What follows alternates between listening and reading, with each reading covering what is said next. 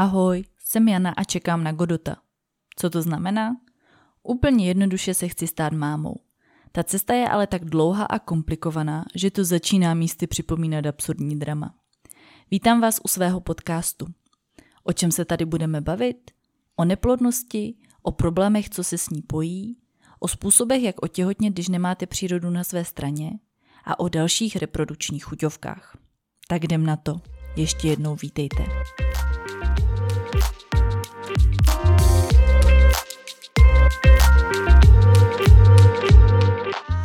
Ahoj všichni, já vás zdravím po poměrně dlouhé době a asi by se na začátek slušelo vysvětlit, proč eh, tady ta podcastová nečinnost byla takhle dlouhá a proč vydávám epizodu až po několika měsících. My jsme na konci března absolvovali náš třetí embryotransfer a mám velkou radost, že se s váma můžu podělit o tuhle radostnou zprávu, že teda po pěti letech čekám miminko.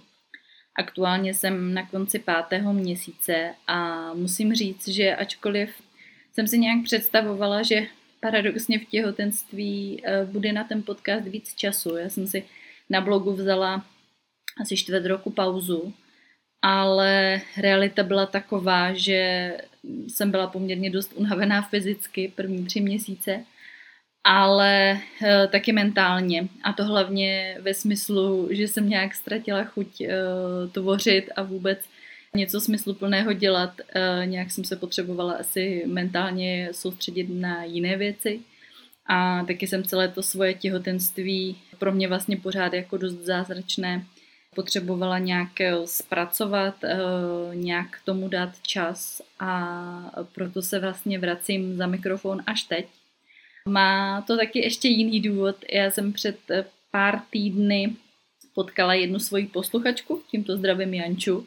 Potkali jsme se v Ostravském nákupním centru a ona mě oslovila, bylo to moc milé setkání a právě se ptala, kdy bude další epizoda podcastu. A já jsem si říkala, ty jo, vlastně možná už by byl jako pomalu čas, ale pořád jsem nějak jako sbírala, mm, ne, nevím jestli odvahu, ale nějak se mi do toho nechtělo, protože už jsem to dlouho nedělala a přece jenom natočit podcast a nějak ho upravit, sestříhat a vydat uh, zabere trochu víc času, než uh, napsat nějaký článek na blog.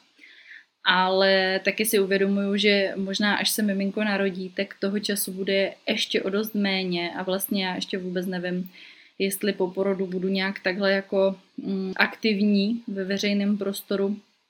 Musím si to nějak ještě dobře rozmyslet, ale říkala jsem si, že je možná fajn využít ten čas, který ještě zbývá a ještě vám něco málo o neplodnosti povyprávět. Tak eh, to je jenom vysvětlení hned na začátek, proč se vlastně potkáváme až po no skoro pěti měsících. A o čem se dneska společně budeme bavit? Téma pro mě bylo naprosto jasné.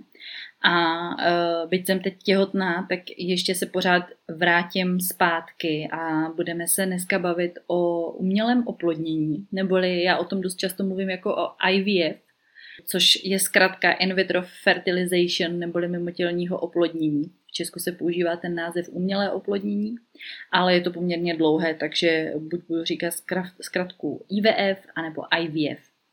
A proč jsem si toto téma vybrala právě teď? Myslím si, že je docela dobré načasování, protože před pár dny, konkrétně 25. července, oslavilo své 45. narozeniny první dítě z IVF, konkrétně Louise Brownová. A mně přijde vlastně neuvěřitelný, že už 45 let tady tahle ta metoda existuje, pořád se zdokonaluje a myslím si, že už přinesla opravdu spoustu párům e, naději a šanci, že se mohou stát rodiči, i když e, nemají přírodu úplně na své straně. A tak jsem se rozhodla dnešní epizodu věnovat celému tomuto procesu Nejprve si to trochu projdeme teoreticky, co to vlastně znamená, jaké jsou různé metody, eh, jaké jsou různé možnosti, co může pár využít nebo co jim možná bude doporučeno na klinice asistované reprodukce. A taky mně přijde fajn samozřejmě využít vlastní zkušenost, eh, se kterou nebo o kterou se s váma ráda podělím, protože já budu IVF vždycky neskonale vděčná vůbec za tu možnost a za svoje aktuální období, které teďka zažívám, ale i když bych nebyla teďka těhotná, tak pořád mm, je to nějak pro mě důležité o tom, o tom mluvit a nějak jako přibližovat vlastně, o čem to je. Byť potřebuju nějak na začátek zmínit, že každá žena je jiná, každé tělo je jiné, každá z nás to zažívá a prožívá úplně, úplně odlišně. A tak moje zkušenost může být fakt diametrálně jiná než zkušenost jiné ženy nebo jiného páru, který procesem IVF prošel. Ale berte to jenom jako takový nějaký střípek, pokud tím procesem uh, procházíte, nebo vás čeká, nebo se o něm teprve dozvídáte informace, anebo zkrátka jste jenom zvědaví, jak to funguje, tak eh, ráda vám to nějak eh, prostřednictvím vlastní zkušenosti popíšu a přiblížím. Tak jo, tak jdem na to.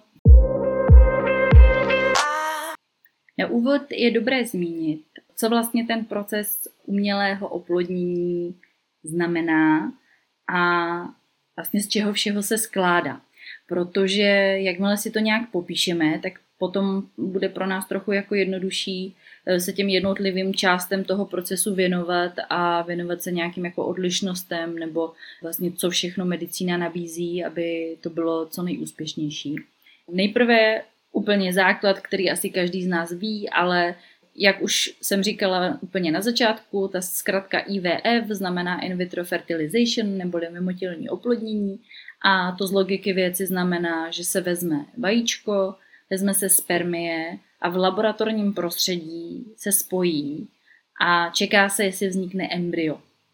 Kdysi, když ještě to nebylo na takovéhle docela vysoké úrovni, ta medicína jako je dnes, tak eh, se běžně vajíčko vkládalo jenom vlastně do Petriho misky, kde bylo sperma toho muže a vlastně se trochu čekalo tak, jako se čeká při sexu, jestli k tomu oplodnění dojde nebo nedojde. Nicméně v dnešní době už od toho kliniky dost upouštějí, protože um, ta úspěšnost není tak vysoká jako uh, jiné metody, které kliniky v dnešní době používají, ale o tom budu mluvit později. Tak jenom abychom si to nějak představili, k tomu, abych vůbec tohle mohlo jako proběhnout, tak samozřejmě potřebujeme odebrat ty pohlavní buňky muže, takže spermie, a pohlavní buňky ženy, takže vajíčka, aby to mimotělní oplodnění laboratoři mohlo vzniknout. Dost často se vlastně v, ve společnosti mluví o tom, co všechno platí zdravotní pojištění. Už jsme si vlastně říkali, že e, každý stát to má jinak. Já jsem o tom mluvila vlastně v díle o řešení neplodnosti, ale jenom to zopakuju.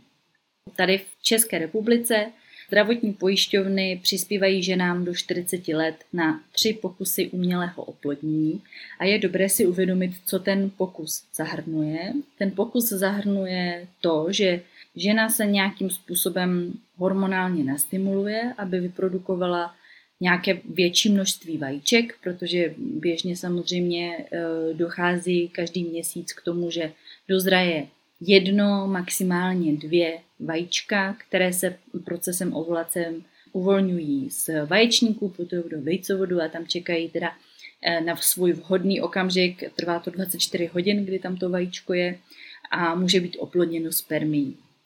V procesu IVF chceme, aby těch vajíček bylo poměrně dost, protože čím víc vajíček, tím větší pravděpodobnost, že získáme nějaké embrya, které pak můžeme zavést zpátky do dělohy a držet si palce, eh, že se v té děloze chytne a vznikne z toho zárodek nového života.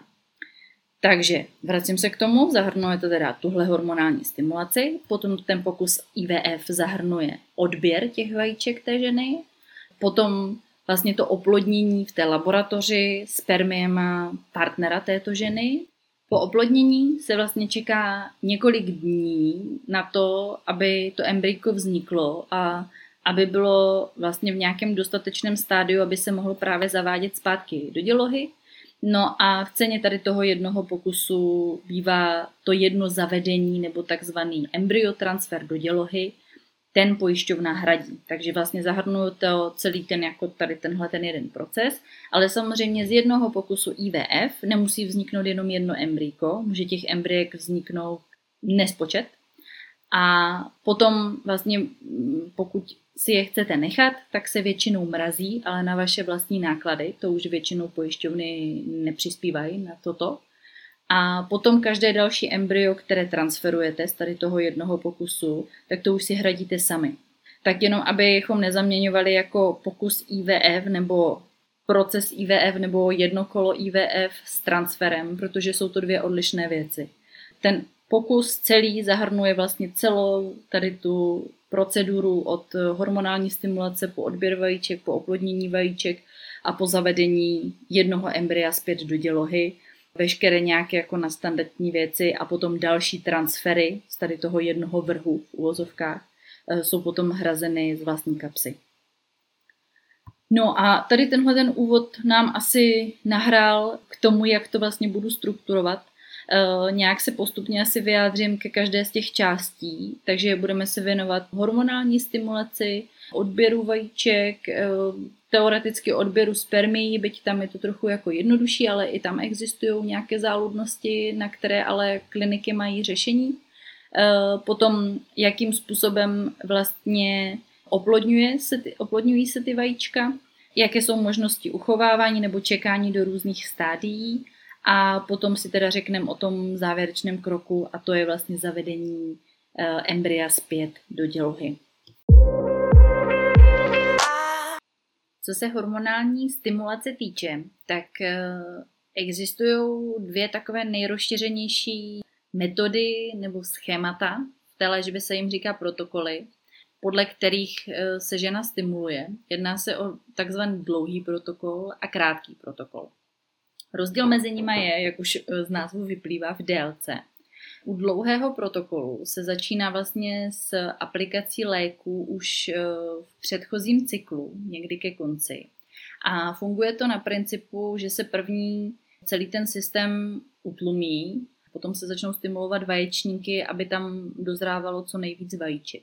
Protože, jak už jsme si říkali, tak eh, příroda to má hezky zařízené a eh, když máme ten cyklus přirozený a funguje správně, tak opravdu dochází k dozrávání standardně jednoho vajíčka, někdy dvou, v případě třeba dvojčat. Ale u IVF potřebujeme celou tady tu přirozenou linku vypnout a nechat to fakt řídit jenom tou medicínou. Eh, tady ten dlouhý protokol se často používá u žen, co mají dobrou ovariální rezervu, co jsou třeba mladší, co mají nějaké různé potíže, například u endometriózy. Eh, se ten dlouhý protokol dost často jako využívá. A Upřímně vlastně do toho úplně moc nevidím, protože třeba u mě, ač jsem pacientka s endometriózou, byl použit eh, protokol krátký, který oproti tomu dlouhému eh, je nastavený tak, že trvá kratší dobu, aby bylo spotřebováno i jako méně léků to znamená ale, že se začne jako hned stimulovat a nějakým způsobem vás hned jako nastimulujou. Standardně to třeba trvá kolem 14 dnů. Pro mě ta stimulační doba byla cca 9 dnů a začínala jsem aplikovat, myslím, druhý den menstruace. Ten krátký protokol se právě využívá u žen, co mají nižší ovariální rezervy, aby se toho nějakým způsobem jako využilo v kratším, v kratším čase ale jak říkám, uh, já jsem měla dobrou variální rezervu, měla jsem endometriózu, takže bych měla mít dlouhý, byla jsem pacientka kolem třicítky, což taky pořád jako ještě mladá a stejně se rozhodli pro ten krátký, který nakonec uh, měl dobrý účinek. Takže asi záleží opravdu na těch zvyklostech dané kliniky. Samozřejmě ta aplikace těch léků uh, probíhá nejčastěji pomocí injekcí, které si žena eh, píchá do břicha. Vlastně vždycky, když ještě vůbec s tou hormonální stimulací začnete, tak vám na klinice dají přesný rozpis a vlastně vám ty léky dají. A budete vždycky vědět vlastně, co máte užívat, jak máte ty léky skladovat a podobně. Každý to má jinak, protože někdy to není jenom o těch stimulačních lécích, Někdy je to i o tom, že když mají ženy třeba imunologické potíže nebo potíže jako s krví, třeba že tam hrozí riziko trombózy, tak si musí píchat něco na ředění krve. Takže těch léků klidně můžete dostat víc a bohužel musíte jich aplikovat více. Ale třeba moje zkušenost byla, že eh, jsem vlastně si píchala nejdřív jenom jako stimulační hormon pár dnů, potom jsem k tomu přidala vlastně eh, další lék, který měl zpomalit růst těch jako rychlých folikulů, těch váčků, ve kterých dozrávají vajíčka, aby nepopraskali příliš brzo a mohly dorůst i ty, co byly trochu jako menší a nedozrávaly tak rychle. A vlastně je to zakončeno injekcí, která vyvolává ovulaci nebo která spouští proces ovulace. A tohle je nejdůležitější eh, injekce, kterou si musíte píchnout a musíte dodržet přesně ten čas. Kliniky to dost často řeší i tím, že vám pošlou SMS, vy jim potom pošlete zpátky, že opravdu to bylo aplikováno, protože tam je nějaký určitý počet hodin, od kdy dochází právě k tomu jako pouštění procesu ovulace, to znamená, že se to vajíčko z těch folikulů uvolní a je už jako kdyby zralé, protože v momentě, kdybyste to píchli jinak, než vám řeknou, tak třeba to můžou prošvihnout, nebo naopak ještě ty vajíčka nebudou zralá. Takže myslím si, že je takový fakt největší základ, že všechno se plus minus dá pošéfovat, eh, nemusí to být úplně extrémně dogmaticky, ale ta poslední injekce před odběrem vajíček, je to většinou dva dny před odběrem, tak je nejdůležitější a je dobré si ji pohlídat. Eh, ještě se někdy používá minimální stimulace, to je třeba u žen, u kterých hrozí eh, hyperstimulační syndrom, to se bohužel někdy stává, byť eh, ti doktoři vás by nebo by vás měli fakt kontrolovat na kontrolách, dost často to bývá, že začnete druhý den a nějaký potom pátý, šestý den cyklu jdete na první kontrolu, někde dělají jenom ultrazvuková vyšetření, aby věděli, kolik těch folikulů dozrává, jestli reagujete na tu dávku těch léků, Někdy vám dělají i odběry, aby věděli vlastně, kolik těch hormonů máte v krvi a jestli tam ten hyperstimulační syndrom má zkrátku OHSS, jestli tam právě nehrozí. Ale bohužel eh, někdy všechno vypadá v pořádku a ačkoliv se potom ty eh, vajíčka jako odeberou, všechno vypadá, že jako žádný náběh na hyperstimulák tam není, tak se může stát, že opravdu ta žena tím trpí ale to už trochu předbíhám, protože to se potom týká vlastně toho období po odběru těch vajíček a jsou nějaké jako různé preventivní kroky, které můžete podniknout, abyste tomu zkusili co nejvíce uniknout a předejít. Kromě minimální stimulace, to, jak jsem říkala, mají ty ženy, které právě třeba uh, mají náběh na to, nebo mají to historii, nebo mají jiné gynekologické onemocnění, kde by fakt jako přestimulování hormony mohlo udělat více škody než užitku tak potom existuje ještě odběr vajíček v nativním cyklu. To je například fakt u žen, co mají problém s endometriózou a třeba špatně reagují na ty hormony nebo mají nekvalitní vajíčka a už doktor vyhodnotí, že opravdu um, by je trápily tady tou koňskou dávkou hormonů, protože samozřejmě ono to pro to tělo jako opakovaně není úplně uh, značka ideál tak eh, je možné vlastně, pokud žena přirozeně ovuluje, tak eh, každý měsíc to jedno vajíčko, které fakt jako přirozeně vzniká, přirozeně se chystá k tomu procesu ovulace, tak aby bylo odebráno a potom oplodněno.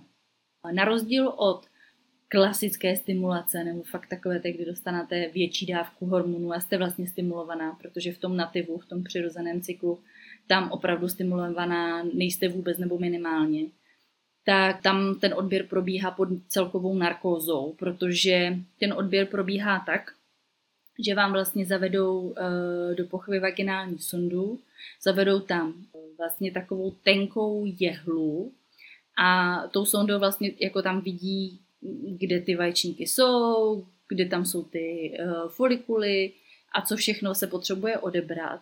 A vlastně oni ty folikuly propíchají a potom tu tekutinu vlastně celou jako odsajou. A pak v laboratoři si to jako přeberou, vyberou z toho ty vajíčka, už jsou vlastně ten den toho odběru schopni říct, která vajíčka jsou zralá a jsou vhodná k oplodnění, která jsou nezralá a ty jsou nevhodná k oplodnění a která e, naopak jsou někde mezi a ještě mají šanci, že by třeba do druhého dne došla. Což mně přijde vlastně velký zázrak. Eh, my jsme se to dozvěděli vlastně dvě hodiny po odběru, jaké ty výsledky kvality mých vajíček vlastně jsou. Takže to se probíhá, to samozřejmě probíhá pod celkovou anestezií, protože v momentě, kdy by vám propíchávali třeba jako 20 folikulů, tak eh, je to poměrně bolestivá procedura. Ale u toho jednoho samozřejmě potom ty ženy dost často uh, jsou ochotny nějaký jako diskomfort, samozřejmě někdo to cítí jako, že je velmi bolestivé, některé ženy říkají, že to vlastně jako šlo vydržet, že si dali předtím brufen a bylo to OK. Jak říkám, každé tělo reaguje individuálně, každý máme jiný prah bolesti, ale že tam si třeba fakt kvůli tady téhle proceduře, která je poměrně rychlá, pokud se dobře jako daří, tak si vlastně nenechávají tu anestezii dávat, že to je zbytečný jako zásah a zátěž pro tělo, takže ta se většinou to IVF v nativu nebo ten odběr v nativu probíhá normálně při plném vědomí v gynekologické ambulanci nebo v, samozřejmě v mm, reprodukčním centru. Tak, to bychom měli teda stimulaci. Máme teda odebraná vajíčka, která byla teda propíchána, nebo respektive ty folikoly, v kterých byly vajíčka, byly propíchány takovou tenkou jehlou. Eh, ta tekutina s vajíčkama byla odsána, v laboratoři nám ji teda hezky vypreparovali, řekli nám, kolik jich eh, je zralých a určených oplodnění, kolik ne. No a eh, teď je potřeba, aby přiložili ruku k dílu pánové. Tam je to trošku jednodušší, Byť věřím, že mentálně to může být fakt někdy trošku jako challenge odebírat vzorek spermatu e, mezi čtyřma stěnama, kdy víte, že tam máte potom okýnko, na které zaťukáte, přijde sestřička a teda ten vzorek si od vás převezme, takže věřím, že to není úplně zrušivá věc, kterou by chtěl e, někdo dobrovolně podstupovat, ale bohužel je to nutný. Když jde muž na spermiogram, tak někdy ještě nabízejí ty kliniky, že je možné, aby třeba odebral to doma, ten vzorek, a přivezl to ráno. Pokud máte kliniku v místě bydliště, tak myslím si, že to asi jde i potom, když poskytujete teda eh, ten ejakulát pro účely už jako oplodnění, ale tím, že my jsme třeba museli jet eh, na kliniku do Brna, která je od nás jako necelé dvě hodiny cesty, tak eh, manžel vlastně to musel udělat až přímo na klinice a to fakt je potom jako nepříjemné, že, že musíte. Samozřejmě je lepší varianta, když to jde takhle trošku jako příjemnějc a můžete si k tomu dopomoct sami. Ale jsou třeba muži, kterých to nějak jako biologicky nejde nebo mají fakt eh, nějakou jako potíž eh, jako s ejakulací a podobně, tak potom se to vlastně dá nějak ten ejakulát získat skrze uh, operativní zákrok.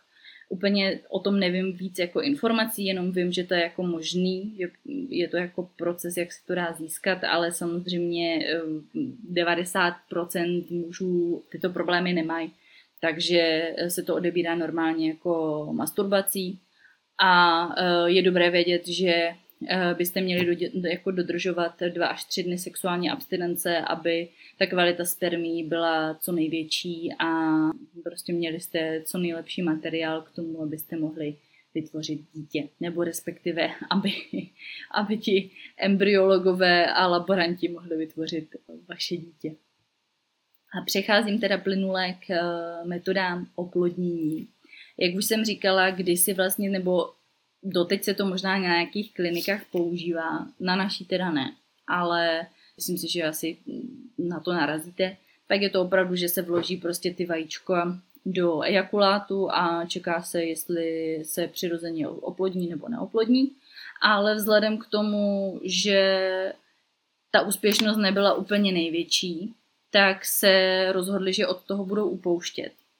A jedna z nejčastějších jako metod pomocí které dochází k tomu oplodnění, je takzvaná metoda ICSI, nebo ICSI, je to zkratka. To zkratka znamená intracytoplazmatická injekce spermií. A to znamená, že vlastně se vezme spermie, nabere se do takové jako tenké jehly a je vpravena vlastně přímo, že je vstříknuta do vajíčka. To znamená, že vlastně máte jistotu, že tam došlo k tomu spojení, ale samozřejmě nemáte jistotu, že fakt jako uh, se oplodní a začne se to vajíčko s tou spermí dále dělit a začne z toho vznikat jako embryo. Takže to větší úspěšnost než uh, u klasického, když to vložíte jenom jako do misky, ale není to pořád jako záruka, že se to povede. Další metodou, která můžete použít, tak je metoda PIXI, a to je intracytoplazmatická injekce předvybraných spermií. A ta se používá, když uh, má třeba muž jako špatný spermiogram, Takže si normálně z toho ejakulátu vyberou jako co nejkvalitnější spermie a ty se potom stejnou tou metodou, že se to nabere do tenké jehly, vstříkne se to do toho vajíčka, tak se vlastně tady ta jako předvybraná skvělá spermie vloží do toho vajíčka a tím pádem by se měla zvýšit úspěšnost, protože když máte kvalitní spermii a kvalitní vajíčko, tak je velká pravděpodobnost, že vlastně se to vajíčko oplodní. V momentě, kdy ta spermie je nějak deformovaná, například na hlavičce, na krčku, ten bičík tolik nevadí, protože ten slouží spíš té pohyblivosti, což vám odpadá při procesu IVF, tak eh, by mohl jako vlastně být vadná a buď by eh, třeba to embryko bylo dříve či později odsouzeno k záhubě, anebo by vůbec k tomu oplodnění nedošlo. Ta metoda PIXI se zaměřuje hlavně na hledání jako právě normální tvarovaných spermí, nebo že jsou prostě bez nějaké morfologické patologie. Protože potom ještě existuje jedna metoda, to se jmenuje metoda MAX, nebo MACS, je ta zkratka. A ta se zaměřuje na to, že pomocí vlastně magnetu vybírá uh, spermie, které jsou životaschopné, nejsou těsně vlastně před svým zánikem, protože tady tyhle ty uh, spermie jsou dost často uh, odsouzeny k záhubě, nebo respektive to oplodnění pomocí těchto spermí má fakt nevalnou úspěšnost. Takže v momentě, kdy se v tom jako ejakulátu toho muže v předchozích spermiogramech objevoval velký podíl právě mrtvých spermích nebo nepříliš životaschopných, tak je vhodno použít tady tuhle tu metodu, kde máte jako jistotu, že vám fakt vyberou tady ty jako živé, zralé, životaschopné spermie, které jsou právě určeny pro to, aby to vajíčko oplodnili. Tak a to máme vlastně z těch metod oplodnění všechno. Jenom to zhrnu, buď je ta klasika, která se ale moc nedělá, pak je klas, takový jako zlatý, zlatý standard, to je metoda ICSI, pak je metoda PIXI, ta se jako používá v momentě, kdy potřebujete najít uh, morfologicky normální spermie a pak je metoda MAX a to je, když potřebujete najít zralé, životaschopné spermie, které nejsou odsouzeny k záhubě. Ještě mám tady jednu vsuvku ohledně toho operativního odebírání spermií. Já jsem se teďka dočetla, že se to dělá hlavně proto, Eh, nejenom, že eh, je to jako u potíží s ejakulací, ale někdy te, ta ejakulace může normálně probíhat, ale v tom ejakulátu nejsou žádné spermie, že se z nějakého důvodu nejsou z těch jako varlat schopny dostat jako ven. A potom se překračuje právě k tady těm operativním zákrokům, takže kdyby vám vyšel fakt spermiogram, který obsahuje nula spermií, tak pořád je to nějakým způsobem řešitelné. Tak a v momentě, kdy teda uh, došlo k úspěšnému oplodnění uh, vajíčka spermí v laboratoři, tak se může vlastně to už embryo začít uh, nějakým způsobem dále vyvíjet. Dost často, nebo takto, nejnižší stádium, ve kterém se to embryo dá transferovat, jsou tři dny a říká se mu morula. Byť teda ještě v tomto stádiu ta úspěšnost třeba není tak jako vysoká, ale znám ženy, které to takhle podstoupily a to embryko se normálně jako chytlo. Nicméně se velmi jako doporučuje transferovat až eh, pětidenní embryko, které je ve stádiu takzvané blastocysty. Ono někdy je to jako klasická blastocysta, potom když je to třeba o den později nebo je trochu předběhnutá, tak je to expandovaná blastocysta, to znamená, že už jako začíná se pomalu nějakým způsobem jako mm, připravovat k tomu, že se začne implantovat do děložní sliznice, ono to tak jako různě roste, roste a dělí, dělí se. A potom poslední stádium, a to je fakt jako to poslední, ve kterém se to dá transferovat, pak už by bylo pozdě, eh, tak to je hečující blastocysta, a ta hečující už opravdu jako uh, povoluje ty obaly a fakt už jako to embryko je připravené k tomu, aby se hezky přichytilo k děložní sliznici a začalo se tam pěkně zavrtávat. Ale říkám, zlatý standard je pětidenní blastocista, ono, um, byť se vám to může zdát, že jako jasně, tak pět dnů, to je jako krátká doba, to zvládnou, tak nám říkali třeba na klinice, že fakt eh, po oplodnění, tak 50% těch embryek do pátého dne zanikne. A dokonce znám ženy, kterým se nikdy v životě právě nepodařilo jako dostat do toho stádia toho pátého dne. A potom se teda přistupuje právě k tomu, že se transferuje třeba jako ten třetí den ve stádiu moruly, aby byla aspoň nějaká šance, eh, že se to třeba chytne a dojde to. Já vám i vysvětlím, proč vlastně to pětidenní je ideální. Ono totiž těch pět dnů, tak, nebo pět až sedm dnů eh, odpovídá tomu přirozenému procesu, kdy vlastně oplodněné vajíčko se vlastně, nebo respektive to oplodnění vajíčka spermie se děje ve vejcovodu. A to oplodněné vajíčko tak putuje potom právě těch cca 5 až 7 dnů do té dělohy a tam se pak začíná implantovat nebo zavrtávat do té děložní sliznice a když je úspěšné, tak eh, začíná těhotenství. Tak právě proto se ty kliniky snaží transferovat nebo přenášet až tady ty pětidenní blastocysty, aby to fakt jako simulovalo co nejvíc ten přirozený proces a ta úspěšnost byla co největší. Samozřejmě už se dostávám tady v tomhletom k tomu procesu, kdy se vlastně znovu zavádí to embryko zpět do dělohy. Tam to dělíme vlastně jenom na dvě možnosti. Jedna je, že probíhá čerstvý transfer, takzvaný, jenom se mu říká embryotransfer ET, a ten vlastně proběhne po tom odběru těch vajíček za těch cca 5-6 dnů a vloží se zpátky do dělohy. Jsou takové trochu nejasné jako statistiky, jestli je lepší tady ten čerstvý transfer, anebo ten jeho brácha, což je kryoembryotransfer a je to transfer zmraženého embrya. A ten se dost často jako dělává v momentě, kdy například žena po odběru vajíček uh, trpí hyperstimulačním syndromem. A nedoporučuje se, aby opravdu jako bylo to embryo zavedené, protože by hrozilo třeba riziko potratu, protože to tělo je fakt celé rozhašené.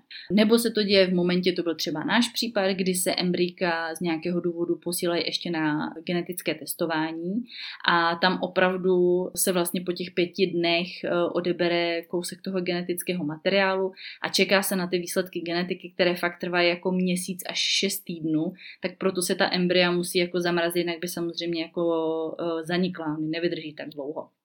A udává se, že někdy jako je ta úspěšnost u těch mražených transferů nebo u transferů mražených embryí vyšší. E, někdo zase otěhotněl jenom u těch jako čerstvých a samozřejmě pokud se vám nepovede čerstvý transfer, tak zbydou vám nějaké embryka, tak vám nezbyde nic jiného, než uh, použít ten jako CAT nebo ten kryo embryo transfer, protože jinak byste musela pořád dokola jako podstupovat ty procesy celé toho IVF a jak už jsme si říkali, tři pokusy hradí nebo přispívá na ně pojišťovna a to byste si taky velmi rychle mohli finančně vyždímat. Takže to jsou vlastně ty dva druhy těch eh, transferů, které vás můžou potkat. Eh, je dobré se v tom nějak jako řídit doporučením lékaře. Eh, jak už jsem říkala, ten hyperstimulační syndrom fakt není žádná legrace. Ono se to totiž děje tak, že když oni vám propíchají ty folikuly s těma vajíčkama, tak ono to obsahuje nějakou tekutinu. Samozřejmě část té tekutiny oni nějakým způsobem jako vysají právě, aby ta vajíčka našla, ale ona ta tekutina zůstává v eh, dutině břišní.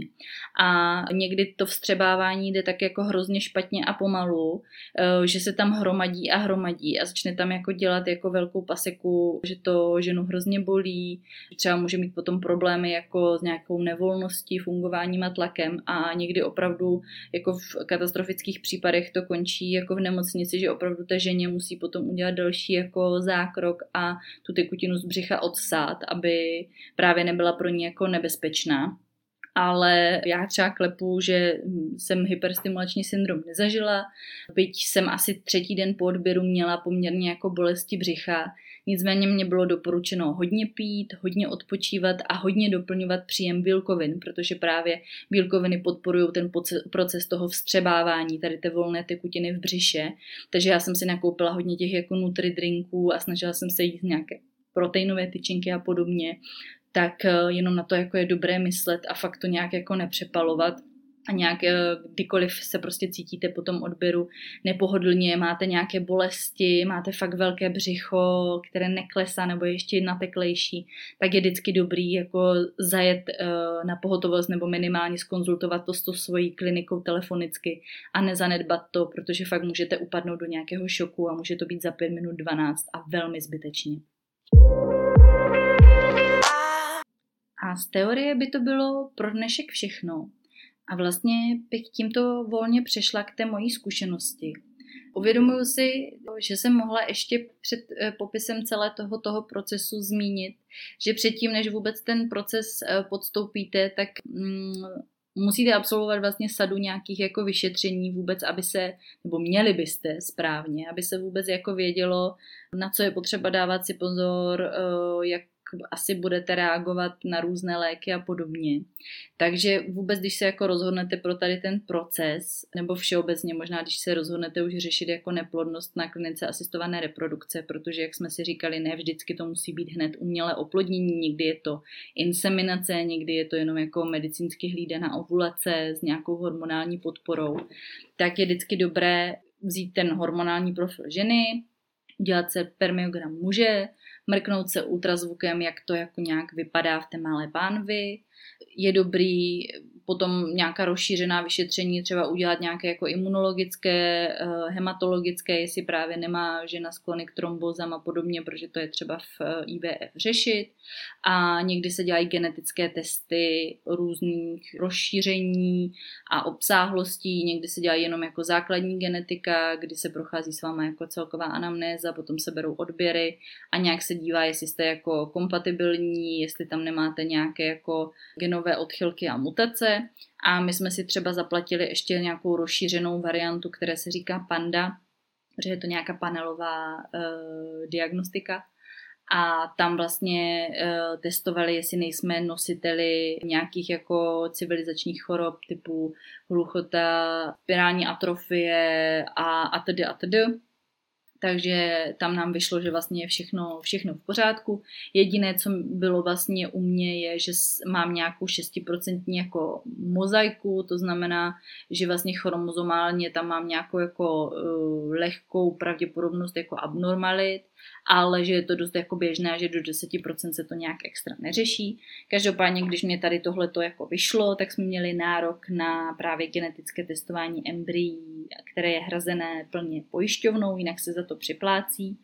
A v momentě, kdy říkala, kdybych jako otěhotněla přirozeně, takže doporučuje ale mm, potom po prvním screeningu i odběr plodové vody nebo to neinvazivní testování z krve, protože tam jako je trochu zvýšená pravděpodobnost, že bych mohla mít uh, postižené dítě. Takže to jsme si vlastně nějak prošli uh, dopředu.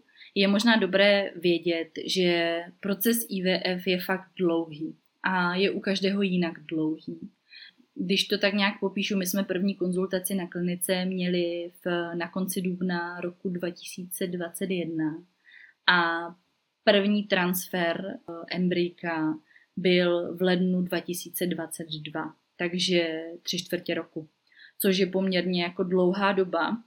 Samozřejmě není to jenom jako tím, že by se to úplně extra natahovalo tou klinikou nebo vyšetření má být třeba na genetiku se čeká 8 eh, týdnů, pak na genetiku embryí jsme čekali další 4 týdny, ale taky mě do toho hodilo jako vidle covid a ještě jedno vyšetření kvůli endometriózy, takže vlastně možná teoreticky, kdybych tady ty dva měsíce odečetla, tak eh, by to bylo třeba se 7 měsíců, ale počítejte, že takový jako dobrý půl rok to trvá.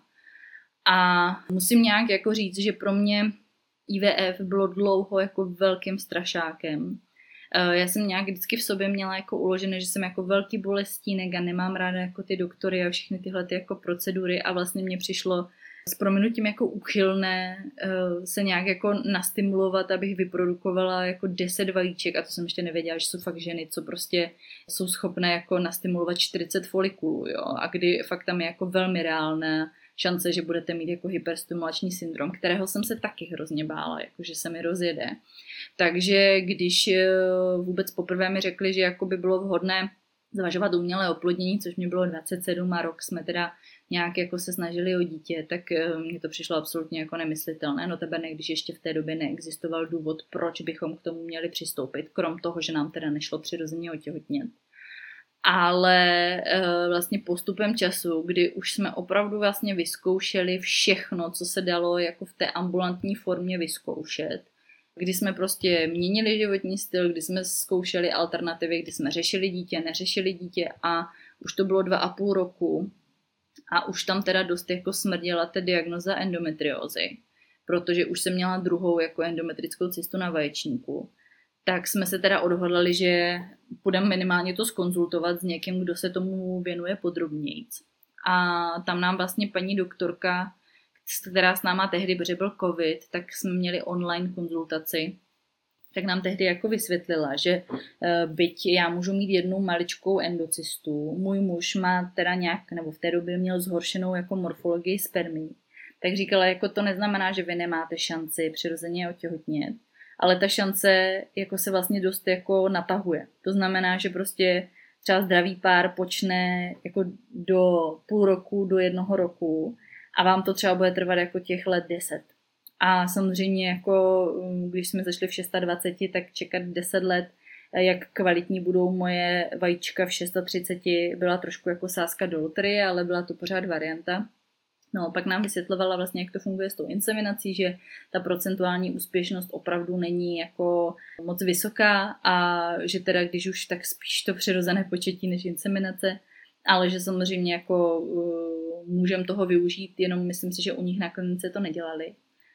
No a vlastně kol a kol, když nám vysvětlili ten proces toho IVF, tak vlastně jsme si velmi spontánně hodinu po tady té online konzultaci oba dva uh, úplně jednomyslně zhodli na tom, že do tohohle procesu vážně chceme jít a že už nechceme čekat déle. Takže jsme se rozhodli, že jo. No, pak se to teda zkomplikovalo s tou endometriózou a s tím, jestli vůbec budu moc, nebudu moc, jestli operace nebo neoperace. No a uh, teda začalo, začal ten proces o nějaké tři měsíce později. Uh, na konci srpna jsme si vlastně šli na kliniku pro léky, kdy uh, na mých vaječnících bylo vidět, že jeden vaječník, ten pravý, je nezasažený endometriózou a klube se tam nějakých hezkých 15 jako folikulů Zatímco levý ten byl jako menší a pak eh, podle nálezu magnetické rezonance ten byl teda fakt jako sežraný tou endometriózou. Si myslím, že je jako vůbec zázrak, že tam nějaká jako plodná tkáň zůstala. Tak tam bylo těch folikulů pět, ale pořád to bylo jako 20 možných folikulů, které by mohly být nastimulované v tom jako dalším cyklu, což mi přišlo fakt jako skvělý. No a hodli jsme se teda na tom krátkém protokolu, dostala jsem teda uh, léky na těch prvních pár dnů, a teď už jenom zbývalo čekat na menstruaci, protože eh, ze stimulací jsem měla začít eh, druhý den. No a samozřejmě eh, ta jedna z nejhorších částí, které se spousta žen bojí, a já jsem nebyla výjimka, byla píchnout si tu injekci do břicha. Samozřejmě existovaly varianty, že bych mohla jezdit na kliniku, ať mi to tam po každé píchnou, nebo moje máma se nabízela, že by mě to jako píchala. Eh, můj muž úplně není fanda jehel, tomu se dělá zle při odběru, takže tam eh, jsme věděli, že asi tohle cesta jako nebude. Nicméně uh, ono to taky vyšlo tak, že já jsem dostala menstruaci v den, kdy jsem odjížděla na jako třídenní rozlučku se svobodou, nebo dvoudenní rozlučku se svobodou. A věděla jsem, že prostě tu injekci budu píchat u kamarádky doma. A tam jsem si říkala, že si ji prostě musím naučit jako aplikovat. Navíc uh, byl začátek září, já jsem za pár dní odjížděla na adaptační kurz ve škole, kde jsem tehdy pracovala, dělala jsem tam psycholožku a věděla jsem, že na tom adaptáku si to budu muset taky píchat sama. Takže tím pádem jsem se na to nějak jako připravila. První injekce byla jako hrozná, jako hrozné bylo prostě do sebe píchnout. Ještě vy fakt jako musíte vzít jako tu kůži na břiše, tak jako tu kožní řasu vzít a zmáčknout, tak jak byste prostě vzali králíka za krk a tu jehlu tam jako neopatrně vložit, ale vy tam musíte trošku jako silou jako bodnout, jo, aby to vůbec jako projelo tou kůží a pak už to bylo v pohodě. Naštěstí to bylo takové hezké jako aplikační pero, kdy to vypadalo vlastně jako taková tlustá jako průpiska a jenom se měnily vlastně ty, ty jehličky, které byly malinké. Tak to bylo docela na pohodu. No a potom eh, po první kontrole mi teda přidali ještě právě ten lék, který zastavuje ty rychlé folikuly a dává tak šanci těm pomalým. No a to byla jehla jako kráva. A navíc eh, se to bohužel jako mm, muselo ještě jako namíchat. To znamená, že prostě vy jste si museli jako připravit ten rostok, natáhnout to prostě do té injekční stříkačky, což bylo fakt peklo, mně se to vůbec nedařilo. A potom tu velkou jehlu teda jako píchnout spolu s tím původním aplikačním perem. A to bylo fakt, to jako bylo nehezký. Naštěstí těch injekcí jsem měla, myslím, jenom jako čtyři. ale vždycky jsem měla potom jako reakci, že to hrozně jako svědělo a pálilo jako asi hodinu po aplikaci, což bylo jako normální projev, to mi prostě říkala sestřička na klinice, že takhle to bude. Ale bylo to fakt jako šílený, jakože, že bylo to jako něco, jako je to malá věc, jo, ale že vlastně mě frustrovalo vůbec to, že jako připravit tady tohleto, tuhle tu dávku uh, trvalo třeba někdy 20 minut, než jsem to tam všecko jako měla. No a jak už jsem říkala, ta stimulace u mě trvala 9 dnů, pak jsem si vlastně píchla dvě injekce ovitrel, které právě jako spouští ten proces eh, ovulace dokončuje zrání vajíček, abych potom za dva dny vlastně mohla na ten odběr nastoupit. Co se týče té samotné stimulace, tak musím říct, že jsem ji snášela jako velmi dobře, eh, že neměla jsem nějaké jako projevy, že by mě bolela hlava, měla bych návaly, bylo by mi špatně, nespala bych a podobně. Vlastně potom, až když už se mi ty vaječníky začaly hodně zvětšovat, tak eh, mě trošku jako pobolívalo břicho a vlastně už jsme měli potom jako zakázaný sex, aby ty eh, vaječníky nepopraskaly.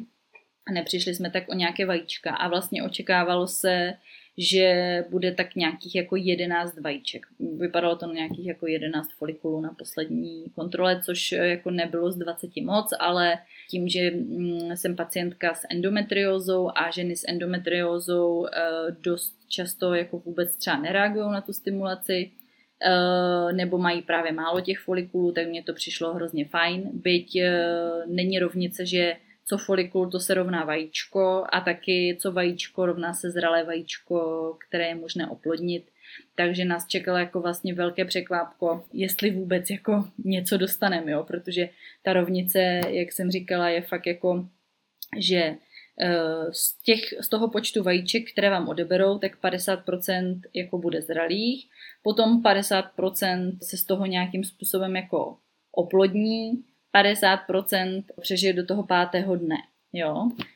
Takže eh, ty statistiky byly jako hrozný a vlastně jsme se nějak jako do, pak ještě s tou genetikou jsme se nějak dopočetli, že když budeme mít jedno nebo dvě embrya, tak si vlastně budeme hodně gratulovat.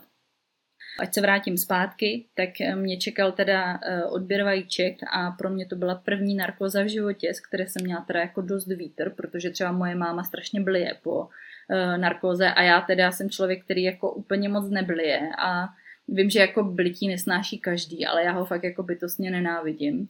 A moje tělo na to podle mě není ani uspůsobeno, protože to není jako mm, jeho přirozený projev. Mě když je blbě, tak já mám prostě průjem nebo mě bolí břicho. Prostě fakt jako zvracím, jenom když jim krevety, protože jsem na ně alergická, takže je samozřejmě nejím. No, takže jeli jsme teda do Brna na odběr vajíček. Eh, já už jsem samozřejmě nesměla ráno jako pít kvůli narkozi, nesměla jsem jíst. No a pak už to šlo vlastně docela jako ráz, uh, naraz. Byla jsem uh, nejdřív vlastně v, na pokojíčku s jednou paní, která tam měla vlastně po narkóze, kdy jsem jako čekala, až půjdu na řadu. A to jsem se trochu vyděsila, protože paní uh, bylo poměrně dost zlé, měla fakt jako nízký tlak, točila se jí hlava, vlastně ještě jako dávali uh, do žíly fyziologický roztok, uh, aby tam jako se nějak jako dala dokupy. Takže jsem si říkala, tyjo, tak to vlastně asi nebude taková sranda. No nicméně asi po 20 minutách mě odvedli teda na operační sál a tam e, se začaly sedít kouzla, vlastně e, říkala paní doktorka, jakože podle nějakých jako dokumentů, že teda očekává 11 až 12 jako folikulů a že snad tam budou ty vajíčka. No a že se mě ptala, jestli mám zkušenost s anestezí, já jsem říkala, že ne a paní anestezioložka mi říkala, že mě to bude hrozně bavit. No a fakt mě to strašně bavilo. Já vím, že to je asi fakt jako ujeté, ale já jsem měla jako za sebou v životě dvě narkózy a fakt ta narkóza mě přijde prostě nějak jako fascinující, že vás to prostě vypne. A pamatuju si, že mě začalo jako hůčet uší a že jsem se tak nějak postupně jako ztratila. No a pak už jsem se jenom jako probudila vlastně už na tom jako dospávacím jako pokoji. Eh, měla jsem mezi nohama jako buničinu, kdybych krvácela nebo špinila a vlastně hned jsem byla jako, já asi po těch narkozách bývám jako nějaká vtipná, jsem byla jako vtipná, říkala jsem si, tyjo, jak jsem se jako tady dostala na ten pokoj a sestřička si dělala srandu a říkala, no, no jsme vás tahali za nohu, tak jsme vás vzali trochu jako o futra. A uh, já jsem se hrozně smála, protože mě převezli na vozíku, já jsem z toho vůbec nepamatovala, ale vůbec. Takže ještě jsem tam chvilku tak jako pospávala, pospávala, potom mě donesli čaj, což bylo super, protože jsem se mohla konečně po x hodinách jako napít. No a vlastně mě bylo dobře, takže uh, jsem si říkala, jako jestli bych mohla už dostat nějakou svačenku, takže jsem dostala sandwich. A bylo mi fakt, jako, fakt moc jako dobře a sestřičky jsou měly radost a byla jsem asi jako poslední pacientka toho dne, protože říkali, jako, že už teda, uh, že už jim a že to je super že mě budou jako moc jako pustit uh, nějak normálně. No a vlastně jsem se tam najedla, poodpočovala jsem si a tak. A pak mě pustili už jako do čekárny, kde jsem ale ještě třeba byla půl hodiny, dala jsem si tam jejich kapučíno, protože říkali, bílkoviny jsou důležité, takže si dejte kafe s mlíkem. Potkala jsem se tam s manželem, nějak jsme se jako bavili vlastně, jaké to bylo, protože můj manžel samozřejmě v ten stejný čas, kdy já jsem odebírala vajíčka, tak eh, muselo poskytnout svůj biologický materiál. A nějak jsme teda čekali, až se nás zavolají a řeknou nám co a jak. No a to se stalo. No a vlastně nakonec mi odebrali 14 vajíček, což eh, bylo vlastně skvělé. S tím, že jedno bylo jako špatné, deset, eh, ne, osm jich bylo úplně jako zralých a vhodných k oplodnění a vlastně u čtyřech nebo u pěti se čekalo, jestli ještě dojdou nebo nedojdou. No a to byly skvělé zprávy, protože to fakt jako jsme nečekali. Za A teda 14 vajíček bylo skvělé, protože oni předpovídali 11 nebo 12, ale to bylo jenom folikulu, že se nevědělo, jestli tam budou. A navíc jako 8 fakt určených k oplodnění bylo za nás jako skvělé číslo. No a pak jsem dostala vlastně nějaké jako doporučení právě na ten režim, odpočívat, pít, bílkoviny, pak jsem vlastně měla si začít zavádět jako utrogestan, abych nezačala moc brzo menstruovat. A vlastně jsme si říkali, že eh, mi zítra zavolají, kdy totiž eh, budou mít nějakou vstupní informaci, kolik teda těch vajíček eh, se podařilo oplodnit. A na naší klinice jako není úplně zvykem, že vám volají každý den, kolik vám těch embryí odpadají, ale zavolají vám jako ten první vlastně den po oplodnění a pak jako za těch pět dnů, kdy vám sdělí to finální číslo, kolik jako máte embryek, které jsou vhodné k zamražení a v našem případě, které jsou vhodné k odběru jako na genetiku a potom k zamražení. Já musím říct, že vlastně ten den byl jako v pohodě, byla jsem trošku jako připětomnělá, po té narkoze to jsem vždycky. Uh, jsme si na dobrý oběd už potom doma v Ostravě, uh, já jsem hodně odpočívala, nicméně druhý den jsem šla jako normálně do práce, protože mi bylo dobře, jenom jsem se nějak jako víc šetřila. Myslím si, že jenom jak jsem zmiňovala, tak ten třetí den mě jako to břicho jako jako tahalo a dost bolelo, ale to jsem si koupila v té lékárně Nutridrinky a vlastně do dvou dnů se to nějak jako upravilo a bylo to v pohodě. Mě vlastně volali ten den později, že teda se podařilo nakonec ještě jako dopěstovat další dvě vajíčka, takže jsme měli vstupně jich jako deset vajíček a že teda z těch deseti se podařilo oplatnit osm a že všechny jsou jako v dobrém teďka stádiu, tam, kde by měly být a že si teda za těch dalších pět dnů zavoláme, jak to všechno dopadlo.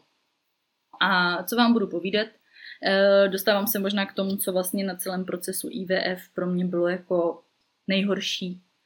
A to je prostě to čekání. Jakože vlastně fakt ta nejistota, že nevíte, že se bojíte, že to chcete vědět, ale vlastně to nechcete vědět. A to bylo něco, co mě fakt jako nesmírně ubíjelo. Naštěstí vlastně mm, po tom odběru já jsem pracovala normálně, po těch transferech už to bylo něco jiného ale uteklo to jako voda. A vlastně když jsem suplovala jednu hodinu, tak eh, mě zrovna volala ta naše koordinátorka, to samozřejmě nevzala, volala jsem ji až jako po, eh, až o přestávce. A tam měla naprosto fenomenální zprávu, že jako z osmi embryí se dožilo sedm do, pět, jako do toho stádia té blastocysty. A to bylo jako to byla velká pecka, protože to se normálně neděje ani jako u žen, které mají totálně jako nevysvětlitelnou neplodnost a neví se, v čem je problém, ale u žen s endometriozou byl tohle to fakt jako, uh, jako ohňostroj, jo. Mě to říkala potom ta doktorka na klinice, že jsem jim jako zamávala dost s těma statistikama. A vlastně jsme tomu fakt jako s mým mužem vůbec nevěřili o nějaké čtyři týdny později nám volali, že teda co se genetiky týče, tak z těch eh, sedmi je šest v pořádku, takže jsme měli vlastně šest nějakých nadějí, že bychom mohli jako mít miminko, což eh, bylo něco jako neuvěřitelného. Takže vlastně na to, jak jsem se toho procesu jako IVF hrozně bála, tak eh, potom tady ta vlastně část mm, první, než jsme se vůbec jako pustili do těch transferů, tak ji vlastně hodnotím jako velmi pozitivně. Myslím si, že jsem se tam hodně i jako do toho nastavila, že jsem se už na to těšila, když ten proces nastal, tím, že jsme na něho čekali, že vlastně jsem fyzicky se cítila velmi dobře, že jsem se nějak rozhodla jako pracovat, eh, byť jako rozumím ženám, které se rozhodnou po odběru zůstat doma. A jako chci říct, že prostě neexistuje správná varianta, že to fakt berte podle toho, jak se cítíte psychicky i fyzicky ale vlastně jsem fakt jako nějak vděčná tomu, že se to takhle jako povedlo. No nicméně, tak jak jsme byli jako hodně namlsaní, uh, že to IVF je, jako pokračuje velmi dobře, tak uh, jsme měli velká očekávání na první transfer, který teda uh, jenom ať to nějak zasadím do časové osy. V září mě odebrali vajíčka, v říjnu jsme měli výsledky genetiky. Já jsem v listopadu musela absolvovat jedno vyšetření kvůli endo, jestli vůbec můžu těhotnět. To dopadlo velmi dobře. V prosinci jsem chytila covid, takže se to posunulo a v lednu jsem teda šla na ten transfer. Takže po čtyřech měsících od toho, co nám ty vajíčka zamrazily. No a e, co se transferu týče, tak jako ta procedura je velmi, velmi rychlá. Um, záleží na zvyklostech té kliniky. Třeba v Brně mají fakt takové krásné transferové sály, což vypadá jako hezký pokojíček, kde máte pěkné křeslo. Je tam jenom akorát ten ultrazvuk, dokonce vám promítnou na obrazovce, jak to vaše embryko aktuálně vypadá. Potom vlastně pomocí zrcátek si tam uh, přes děložní čípek do dělohy zavede uh, ten lékař jako tenký katetr. Vlastně do takové jako pipety se vstříkne vlastně ta tekutina s tím vajíčkem, to se potom zavede do toho jako katetru s vajíčkem s embryem, to se zavede do toho katetru a vstříkne se vlastně celá ta tekutina do dělohy a potom se ještě kontroluje, jestli to právě v tom katetru jako někde nezůstalo a že opravdu tam to uh, embryo doputovalo. Oni tam jako hezky vidí na tom ultrazvuku, oni vám dělají ultrazvuk jak vaginální, tak břišní, tak přes ten břišní vidíte, že vlastně se ta děloha potom jako takhle jako hezky rozsvítí. To znamená, že tam ta tekutina doputovala s tím embrykem. Nejsou tam nějaké speciální omezení před tím transferem, jenom byste měla mít jako uh, tak středně naplněný močový měchýř, protože když je naplněný, tak právě dobře ukazuje tu dělohu a oni to jako potom umí dobře dopasovat, aby tam ten transfer byl co nejhladší. Uh, někde se potom zůstává ležet od 10-15 minut do třeba hodiny. U nás na klinice to nechávají jako na zvážení, a myslím, že ten první jsem nějakých 15 minut ležela, pak jsem musela strašně čurat. No a vlastně, jak už to víte, tak eh, ten první transfer nevyšel, což bylo fakt jako velmi, velmi devastující a musím říct, že to jako vlastně pro mě všechno, všechno ostatní krom toho bylo jako úplně v pohodě ale ty ztráty, eh, ty byly fakt jako pro mě jako hardcore, jako velký hardcore a vlastně najít potom v sobě nějakou sílu a odvahu jako jít na další pokus eh, s nejistým výsledkem je prostě vlastně fakt náročné.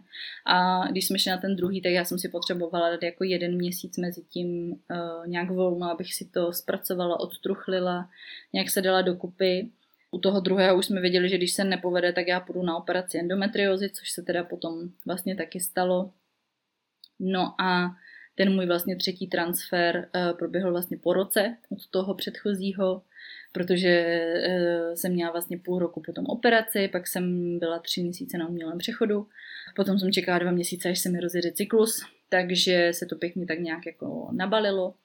No nicméně ten poslední transfer už uh, vlastně byl fakt takový, že jsme si říkali jako buď a nebo a tam už jsem byla rozhodnutá, že jsme měli vlastně čtyři nějaké embryka před tím třetím pokusem, že tam to asi budeme střílet každý měsíc a bylo to velmi jako pragmaticky, protože v momentě, kdy uh, moje tělo nebude na hormonech a bude mít přirozený cyklus, tak eh, hrozí, že se mi ta endometrioza vrátí, což jsem jako za žádnou cenu nechtěla. Tak eh, tam to fakt bylo jako, že, že prostě jdem do toho a když to nevíde, tak já si od tady tohohle chci všeho dát jako pauzu, protože pro mě opravdu ta největší náročnost byla psychická, kolik neúspěchů ještě jako unesu a kolikrát ještě fakt jako se mi to s proměnutím vysměje do obličeje, že teda jako máma nebudu. A um, musím říct, že vlastně jako bych raději absolvovala x dalších injekcí a vyšetření a všechno možný, než eh, podstupovat fakt tu nejistotu, jestli za těch 14 dnů vám vyjde eh, pozitivní těhotenský test, a nebo nebo ne. A uh, musím říct, že vlastně my jsme se snažili, no téměř, no tři, bylo to téměř tři roky vlastně, když jsme šli na první transfer bez dvou měsíců a byť jako to bylo hrozně náročné, tak bylo to jiné, než když víte, že tam to embryo v té děloze skutečně bylo a že prostě se nechytlo. No, jako vlastně jsem jako velmi vděčná, že teď uh, mám jako miminko v břiše a že se to povedlo a že vlastně fakt to nějak jako přirozeně teďka vyústilo a myslím si, že to miminko se narodí jako do nejlepšího možného načasování, co mohlo. Eh, byť bych teda jako spoustu věcí posledních pět let jako vymazala a byla bych raději, kdybych je neabsolvovala. Ale uh, nějakým způsobem už uh, jsem tam jako šla trošku s jiným přístupem, než jsem tam šla předtím. Protože tehdy to taky bylo, že já jsem vlastně už nějak jako pocitovala, že potřebuju pracovní změnu a ta mateřská jako z toho bylo trochu vykoupení. A taky jsem věděla, že když se ten transfer nepovede, mě čeká ta operace, které jsem se strašně bála a chtěla jsem se jí vyhnout. No a potom, když jsem šla na ten třetí transfer, tak už jsem vlastně z práce jsem odešla, měla jsem svoji jako psychologickou praxi, která mě umožňovala si to vlastně hezky plánovat tak, jak to budu cítit aniž bych jako někoho o tom musela informovat. My jsme o tom třetím transferu neřekli nikomu, že ho podstupujeme. Prostě jsme řekli, že někdy jo, ale že prostě neřekli jsme kdy, jak, co. Taky to bylo o tom, že vlastně tu operaci už jsem měla za sebou, takže jsem neměla co ztratit. A uh, já vlastně jako nemůžu vlastně teď s jistotou říct, hele, pomohla mi operace endometriozy, nebo pomohlo mi jiné psychické nastavení, nebo mi pomohlo úplně jako cokoliv, nebo se prostě stal zázrak ale nějak jako chci říct, že vlastně nevím, jaké by to bylo, kdyby se to nepovedlo, nevím, s čím bych vstupovala do transferu číslo 4, ale nějak jako vlastně chci říct, že je ten proces jako fakt strašně náročný a myslím si, že eh, co je tam jako nejnáročnější přijmout, je, že vlastně IVF se nerovná dítě. Eh, IVF se jenom rovná zvýšená šance to dítě někdy v životě mít a že opravdu někdy nějakým párům trvá prostě 8 transferů, 4 kola IVF a podobně, než se to miminko jako podaří. A je potom jako na každém si říct, kde je ta moje jako hranice a míra, za kterou jsem jako ochotná, nebo do které jsem ochotná jako ještě nějak jít a investovat svůj čas, peníze, energii, eh, mentální sílu, fyzickou sílu a kdy už jako je to prostě dost, protože pro mě to opravdu už ten poslední rok byla otázka, jako jestli tohle je cesta, kterou chci třeba další dva roky, jestli si chci jako dopovat hormonama, eh, trávit čas eh, s ultrazvukem, s tím, že mi pokaždé vždycky někdo něco řekne s trnutím, jestli se mi neobjeví znovu endometrioza, jestli mě nečeká další operace. A musím říct, že prostě eh, není to sranda a minimálně co jako vlastně nechci z toho dělat žádné rady, doporučení a podobně. Ale vypadává mi z toho jako nejdůležitější, eh, nenechte na sebe tlačit, rozhodněte se podle sebe, podle svojí intuice, podle svého pocitu, protože v momentě, kdy s těma věcma budete v souladu, tak se vám v tom bude nějak jako líp fungovat, než když jste do toho dotlačení. To je moje fakt jako zkušenost alfa omega, co se týče toho IVFK. Potom druhá věc. Byť jste okradení o ten nějaký přirozený proces eh, toho, jak děti normálně vznikají. To znamená, že máte hezký večer, možná k tomu máte i orgasmus a potom za 14 dní zjistíte, že jste těhotná. Ale já chci říct, že všechny transfery byly pro mě vlastně hrozně krásným zážitkem.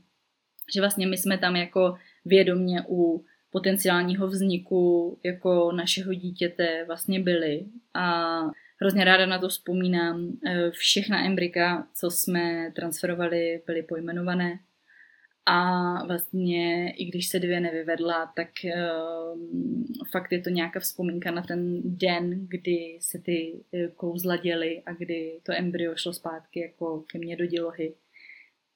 Tak to v něčem bylo kouzelné. Tak jenom chci říct, že vlastně IVF nemusí být jenom jako bolest a negativita a hnusné vzpomínky, uh, něco strašně náročného. Neříkám, že to je procházka růžovým sadem, je fajn mít nějakou jako podporu blízkých nebo třeba psychoterapeutickou, psychologickou, protože fakt ten proces je náročný a je náročný jak fyzicky, pro mnoho žen fakt je, protože jim je špatně a mají z toho třeba potom nějakou jako delší rekonvalescenci z tady těch jako hormonálních koktejlů, ale hlavně ta mentální, ta je fakt jako velmi, velmi náročná.